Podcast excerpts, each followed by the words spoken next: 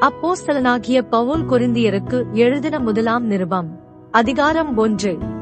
தேவனுடைய சித்தத்தினாலே இயேசு கிறிஸ்துவின் அப்போஸ்தலனாகும்படி அழைக்கப்பட்டவனாகிய பவுலும் சகோதரனாகிய சொஸ்தனையும் கொரிந்துவிலே கிறிஸ்து இயேசுவுக்குள் பரிசுத்தமாக்கப்பட்டவர்களாயும் பரிசுத்தவான்களாகும்படி அழைக்கப்பட்டவர்களாயும் இருக்கிற தேவனுடைய சபைக்கும் எங்களுக்கும் தங்களுக்கும் ஆண்டவராயிருக்கிற நம்முடைய கர்த்தராகிய இயேசு கிறிஸ்துவின் நாமத்தை எங்கும் தொழுது கொள்ளுகிற அனைவருக்கும் எழுதுகிறதாவது.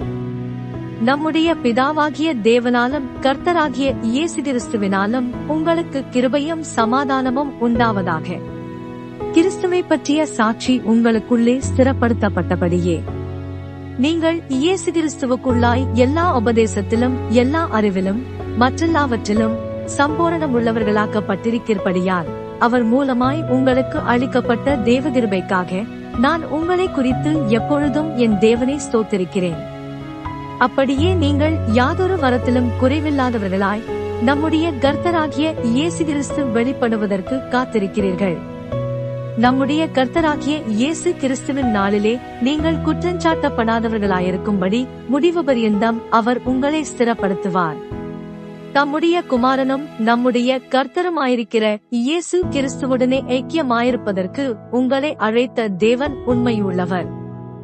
சகோதரரே நீங்கள் எல்லாரும் ஒரே காரியத்தை பேசவும் பிரிவினைகள் இல்லாமல் ஏகமனதும் ஏக யோசனையும் உள்ளவர்களாய் சீர்பொருந்தியிருக்கவும் வேண்டுமென்று நம்முடைய கர்த்தராகிய இயேசு கிறிஸ்துவின் நாமத்தினாலே உங்களுக்கு புத்தி சொல்லுகிறேன். ஏனெனில் என் சகோதரரே உங்களுக்குள்ளே வாக்குவாதங்கள் உண்டென்று குலோமையாளின் வீட்டாரால் உங்களை குறித்து எனக்கு அறிவிக்கப்பட்டது. உங்களில் சிலர் நான் பவுலைச் சேர்ந்தவன் என்றும் நான் அப்போல்லோவைச் சேர்ந்தவன் என்றும் நான் கேபாவைச் சேர்ந்தவன் என்றும் நான் கிறிஸ்துவைச் சேர்ந்தவன் என்றும் சொல்லுகிறபடியால் நான் இப்படி சொல்லுகிறேன். கிறிஸ்து பிரிந்திருக்கிறாரா? பவுலா உங்களுக்காக சிலுவையில் அறையப்பட்டான் பவுலின் நாமத்தினாலேயா ஞானஸ்நானம் பெற்றீர்கள்? என் நாமத்தினாலே ஞானஸ்நானம் கொடுத்தேன் என்று ஒருவனும் சொல்லாதபடிக்கு.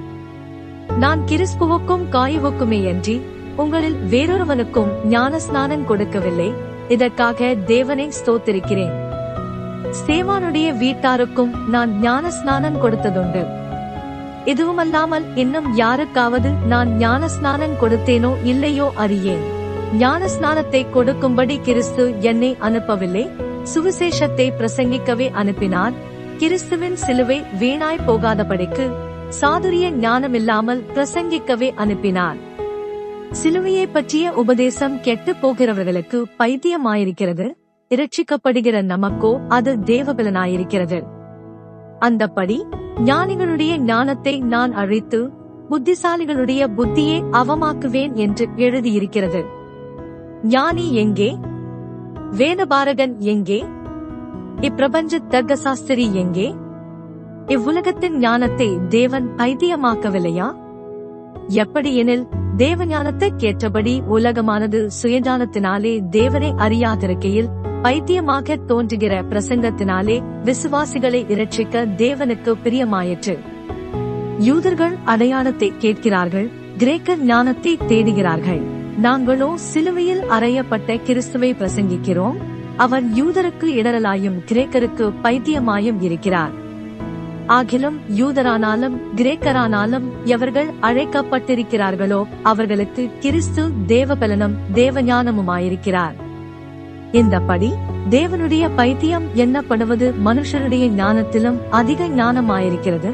தேவனுடைய பலவீனம் எண்ணப்படுவது மனுஷருடைய பலத்திலும் அதிக பலமாயிருக்கிறது. எப்படி எனில் சகோதரரே நீங்கள் அழைக்கப்பட்ட அழைப்பை பாருங்கள்.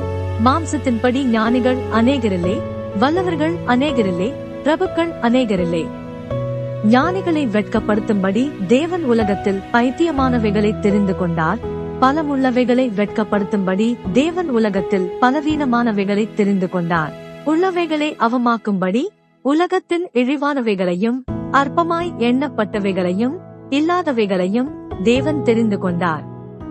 மாம்சமான எவனும் தேவனுக்கு முன்பாக பெருமை பாராட்டாதபடிக்கு அப்படி செய்தார். அந்தபடி நீங்கள் அவராலே கிறிஸ்து இயேசுவுக்குட்பட்டிருக்கிறீர்கள். எழுதியிருக்கிறபடி மேன்மை பாராட்டுகிறவன் கர்த்தரை குறித்தே மேன்மை பாராட்டத்தக்கதாக. அவரே தேவனால் நமக்கு ஞானமும் நீதியும் பரிசுத்தமும் மீட்புமானார்.